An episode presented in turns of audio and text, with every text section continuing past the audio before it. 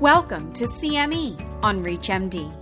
This activity, entitled Reducing the Risk of Hepatocellular Carcinoma in Hepatitis B and C, is provided by Global Education Group and is supported by an unrestricted educational grant from Gilead Sciences Incorporated. Prior to beginning the activity, please be sure to review the faculty and commercial support disclosure statements as well as the learning objectives.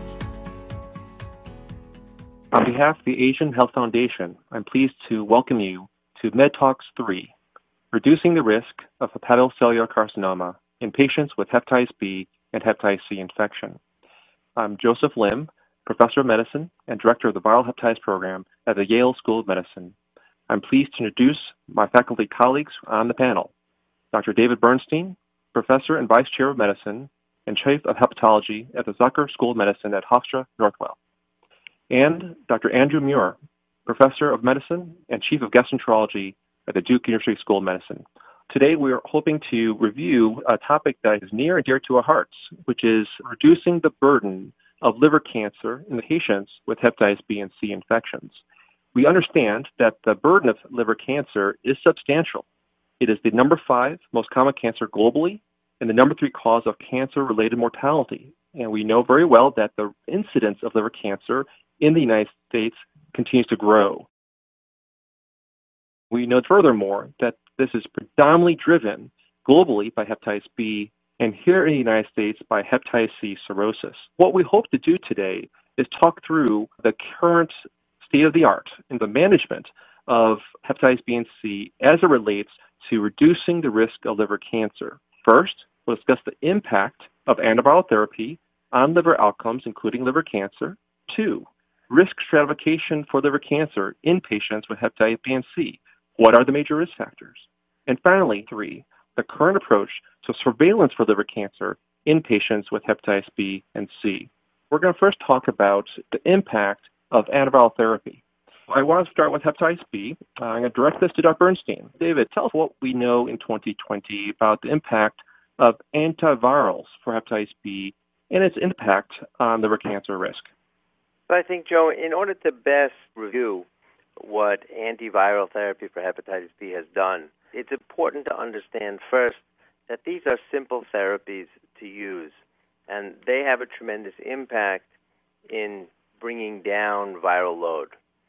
And since we know that there are certain risk factors for the development of hepatocellular carcinoma and hepatitis B, such as high viral load or cirrhosis, what's happened with these oral agents is they actually have been shown to bring the viral load down, which decrease the risk of hepatocellular carcinoma. In addition, they've shown an improvement in degree of fibrosis, with even patients who had cirrhosis becoming non-cirrhotic and therefore also reducing the risk of hepatocellular carcinoma. So these antiviral therapies for hepatitis B have been shown to decrease the, the risk of hepatocellular carcinoma in patients with hepatitis B. Thank you, Dr. Bernstein. Do we know any information about uh, the ongoing risk of liver cancer in those who are virally suppressed? And are there differences between antiviral agents in their ability to reduce cancer risk? We know that if we bring the viral load down and even make it undetectable, the risk of hepatocellular carcinoma does drop significantly, but it doesn't go away. Therefore, it's important to continue to screen. To date, there aren't any significant differences with the current available therapies for improvement in the risk of developing hepatocellular carcinoma. They're all the same. So, regardless of the antiviral agents, regardless with the nucleoside and nucleotide analog, such as entecavir tenofovir, there do not appear to be meaningful differences. As the key is virologic suppression uh, as the way that it's mediated to reduce cancer risk. So thank you for that helpful response. Thank you. Dr. Muir, um, I got to ask you about the impact of directly acting antivirals for hepatitis C and their impact on liver outcomes, including liver cancer. Thanks, Joe. I think this is really one of the important things for patients to be aware of that they can, through cure their hepatitis C, reduce their risk of cancer. It was actually challenging to know this for quite a while uh, because hepatitis C has such a long natural history and to really know that we're having an effect. And one of the landmark studies was published back in JAMA in 2012. First authors van der Meer and looked at five centers in Europe and Canada and did 530 patients and were able to go through their charts and follow them for about eight years. And, and what they found is that there was a big reduction in liver cancer.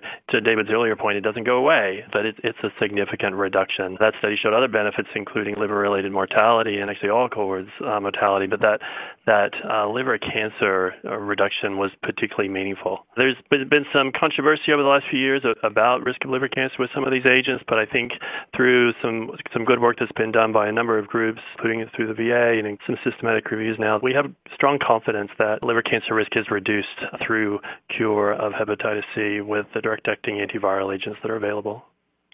Fantastic. Obviously, our ability to cure hepatitis C and reduce risk of cirrhosis, decompensation, liver cancer, and both liver all cause mortality has had a huge impact on the burden of hepatitis C in this country. I think the message is clear from both of you that antiviral therapy is actually quite beneficial in reducing but not eliminating the risk of liver cancer. Therefore, what we'll be discussing momentarily is who are the individuals who continue to bear risk requiring ongoing surveillance. We're going to now transition to the second topic, which is risk stratification. The goal here is to outline for our listeners what are the major risk factors for liver cancer in patients with hepatitis B and hepatitis C that should help inform where surveillance is most beneficial. Let's get started with hepatitis B. David, what are some of the major risk factors for liver cancer in patients with HBV? I think it's important to understand first and foremost that anyone with hepatitis B is at risk. But when you look at certain other risk factors, those patients that have a high viral load, considered more than 200,000 international units, those with more advanced fibrosis and cirrhosis are at greater risk. Patients who are e antigen positive uh, are at greater risk. Those with a family history of liver cancer are at a greater risk. And also, if you're going to genotype, and we really don't recommend genotyping hepatitis B, those with genotype C are at greater risk of developing primary liver cancer. I really think the important thing about hepatitis B is to remember, unlike other conditions, is that you can develop liver cancer in the absence of cirrhosis. And you can develop liver cancer even with lower levels of virus. So you have to really think about all patients with hepatitis B are potentially at risk for developing primary liver cancer and screen accordingly. Perfect. So let's transition to hepatitis C. Andrew, you want to talk us through those risk factors? One of the differences between hepatitis B and hepatitis C is that with hepatitis C, you don't see that risk of developing liver cancer in the early stage patients. So we're really focused here on patients who have advanced fibrosis or cirrhosis. And in that group, we can cure all these people, right? So after we've cured them, who are we still monitoring? Who are we still really worried about for the development of liver cancer? And I think about things that could be going on in their liver. So do they have diabetes and possibly fatty liver disease? Are they drinking alcohol as another insult? Are they obese? Again, for that, that insult for fatty liver. What could they be doing to improve their liver status, decrease the likelihood of uh, developing liver cancer? The other group to remember, though, is patients infected with HIV and hepatitis C. That group has a more aggressive natural history. That group has increased risk of liver cancer. And so, again, both their HIV and their hepatitis C need to be well treated, and they need close monitoring as well. Excellent. That's very helpful and naturally lends itself to a discussion about who we screen for liver cancer and how. And so, uh, what I'd like to do is again walk through who are the patients that are currently recommended by our GI and liver societies for liver cancer screening. And we'll talk through hepatitis B and C. And then I'd like to close with a conversation about what you and I are doing in terms of personal approach to how we test, what tests we use, and how often. Let's turn to Dr. Bernstein. Who should we screen for liver cancer in patients with HBV? So here I think it can become very confusing if one reads the various guidelines. The American Association for Study of Liver Disease, the European Association for Study of Liver Disease, and the Asia Pacific societies all have guidelines for screening for hepatocellular carcinoma in patients with hepatitis B. And they all have some similarities, but they also have some differences. I think the differences are sometimes difficult, meaning Some recommend starting at age 40. Some recommend starting at age 50. Some differentiate between male and female. So I think we have to go back to, from simplicity standpoint, who's at highest risk? Those with high viral load, those that are cirrhotic, and those that have a, a strong family history of liver cancer. And remember that in, with hepatitis B, anyone can develop a hepatocellular carcinoma. So I take the approach that we should be screening everyone who has hepatitis B, regardless of age, every six months with an imaging study, usually an abdominal sonogram, and an alpha fetoprotein. And that may be a little bit radical, but if you screen everybody, uh, you're not going to forget, and you're going to find tumors in, that you can treat sometimes surgically, sometimes radiology, sometimes transplantation. But I would advocate screening everyone with hepatitis B every six months. Fantastic. This is very helpful because what I like to do is bring in our whole group to discuss what is, that we actually do in the real world. The AASLD does recommend age based cutoffs for Asian men greater than age 40, Asian females greater than age 50, family history of liver cancer, as well as Africans at a younger age, potentially as young as age 20, and then all patients with cirrhosis. Uh, however, I, as you have described, and is certainly consistent with my own clinical practice, I tend to screen all patients, recognizing that there are individuals who will be missed based on those traditional cutoffs. So I want to transition to Dr. Muir. I first want to ask you, what is your current approach to surveillance in hepatitis B, as well as your initial comments about the patients who should be screened uh, with hepatitis C? So my general approach with hepatitis B patients is to is really to talk to them. I, I generally follow what the guidelines say based upon uh, the age cutoffs uh, that you already outlined. I think if for the patients who don't fall into the age cutoff, I I like to have a conversation with them about what the surveillance program would look like, what that would mean to them. For some patients, that's very reassuring. For other patients, it's it's not. And so, I really like to make that part of a shared uh, decision-making plan. I, I find that many patients prefer to go ahead with the surveillance, but I don't want them to feel forced into it if they don't fit into one of the, the groups that are outlined in the guidelines. As far as hepatitis C, it's a very different strategy, and I think one of the important things with that group is to say who I do not screen. So I do not screen patients who have early-stage hepatitis C, and they are not at risk risk for developing liver cancer. That's just a clear finding. And so that is also one of the reasons why it's so important that all patients with a diagnosis of hepatitis C get some kind of assessment for how much fibrosis they have, whether it's a, a blood test. We used to do liver biopsies. We don't do those very much anymore. One of the elastography tests, which is what we use a lot of, everybody needs that. So, and when you find patients who have advanced fibrosis or cirrhosis, then that's where we do recommend that they get the surveillance tests for liver cancer. And as I mentioned earlier, we still do that even after they've been cured of hepatitis C.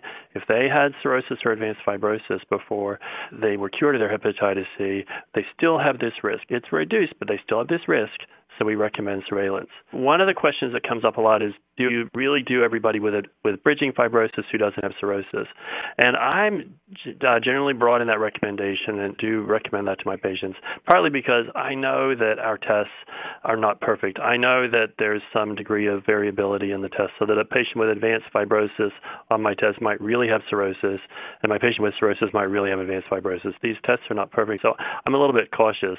Again, I make this shared decision making with the patients. For some, this is really tough. For some, this is really expensive. And so I don't want this to become a burden to them, but I want them to understand how we've done a great thing by curing their hepatitis C. We've lowered their risk of liver cancer, but there is this residual risk, and this is how they could handle it. This is a really important point because I think what you've very clearly articulated is that for patients with hepatitis C cirrhosis, there's a very strong indication for routine liver cancer surveillance lifelong even after SVR. However, for those patients with advanced fibrosis, it sounds like there is much more nuance where there still is a risk, perhaps a lower risk.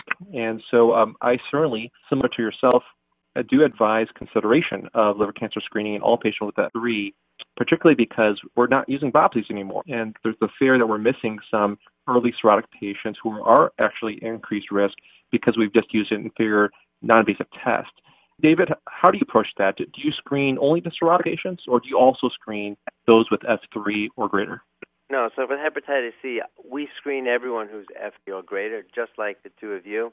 I think the other important point that Andy alluded to in using transient elastography or FibroScan You know, many times we repeat these after the patients are cured, and the patients want to continually have them done every year, every couple of years. And we do see regression of fibrosis stage from F4 to F3 or F2 even lower. But we still, and I'd love to hear everyone else's opinion, we still screen the patients continually after cure if they had bridging fibrosis or cirrhosis on the, the pre-treatment FibroScan transient elastography. We really don't have the evidence to know that, that that risk has gone away, as you're suggesting. I think it is an important point to get out there for folks. Agreed. Yes. Um, I think that it's uh, really important that there are studies which show that patients with pre-treatment cirrhosis, their FibroScan scores may go down to the equivalent of stage one or two, but the biopsy still shows cirrhosis and they still bear a risk of cancer. I think although I also do on occasion check non-invasive tests post SVR, although that can be useful for clinical management, that shouldn't eliminate or halt the recommendation for liver cancer screening. I did want to ask a, another question as to the choice of imaging modality. I know that ultrasound is formally recommended by the AASLD for routine liver cancer surveillance. And so the question for the two of you, which patients would you consider the use of CT scan MRI and how you broach that with patients and with payers? Sure, I'll start. We use ultrasound most of the time in our patients, especially those with hepatitis B, because the population we see actually tends to be a thinner population uh, with hepatitis B than hepatitis C. We use CT or MRI as a primary screening modality in those patients that are significantly overweight, in those patients that have decompensated cirrhosis. Those are really the two main categories uh, that we would use. We haven't had a lot of pushback from payers. Most of the time, we're able to get on the phone with the payer and get that approved. But the vast majority of our screenings are really done with ultrasound. We pick and choose where we have the ultrasound done, and it's important to know who's doing the ultrasound and have a relationship with that radiologist because the quality of ultrasound can vary significantly across various institutions. Our experience has been very similar. We actually hear from our radiologists if it's a good quality ultrasound, if they feel like they can see it. And if they cannot, then that's where we move to the other modalities. I tend to favor MRI if I can for my younger and middle aged patients because otherwise we're talking about a lot of radiation over many years with CT scans. And similar to how, how David described, I've, I've actually found that we've been successful in getting those covered when we've taken that reasonable approach. So I think it's pretty clear that there are certain patients where ultrasound may be appropriate, but in some patients, particularly those where the ultrasound may have inadequate visualization, that CT scan and or MRI may be appropriate and generally um, are accessible for our patients. So with this, I'd like to go ahead and close and want to offer each of you an opportunity to share any final lessons learned or clinical lessons with our clinician audience. I'll start with Dr. Bernstein. Sure. So I'm going to keep my comments to hepatitis B since I've discussed that uh, mostly. And I think some important points to remember hepatitis B is a chronic disease that we can't cure. Antiviral therapies can significantly improve the degree of fibrosis and prevent or delay the development of cirrhosis or liver cancer, but it never eliminates it. And while there are many risk factors that increase the risk of developing primary liver cancer and hepatitis B, it's important to remember that everyone with hepatitis B should be screened usually at an interval of every six months with ultrasound and probably an alpha fetoprotein. If people stick to that method, we're not going to miss things, and it'll give the patients a better opportunity should they develop hepatocellular carcinoma to be treated appropriately. Fantastic. Dr. Muir, any final lessons learned or clinical lessons?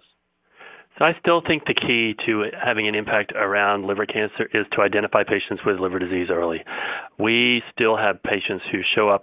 I had one this week with a new diagnosis of widespread liver cancer, and I'm making the diagnosis of hepatitis C in a patient at that point. This was a baby boomer. This was someone who could have been found. We have not done effective screening for hepatitis B and C. If we did that better, we have the drugs. We talked about it. We have the modalities to avoid this. We just need to be better with our screening programs to find our patients with hepatitis B and C. So I think that is an important reminder for all of us that the screening recommendations for hepatitis C have evolved from the CDC and the U.S. Preventive Service Task Force for screening all adults age 18 or older and in pregnant women. I think that we have a long way to go before we can achieve that goal, but it's going to be critical if we're going to make an impact on the overall burden of hepatitis B and C and liver cancer. And so, with that, we'll close. I'd like to thank again our expert panelists, Drs. Bernstein and Dr. Muir. Thank you again for your attention. Thank you, Joe, for having us. Thank you. You've been listening to CME on ReachMD. This activity is provided by Global Education Group and the Asian Health Foundation and is supported by an unrestricted educational grant from Gilead Sciences Incorporated. To receive your free CME credit or to download this activity, go to reachmd.com slash CME. Thank you for listening.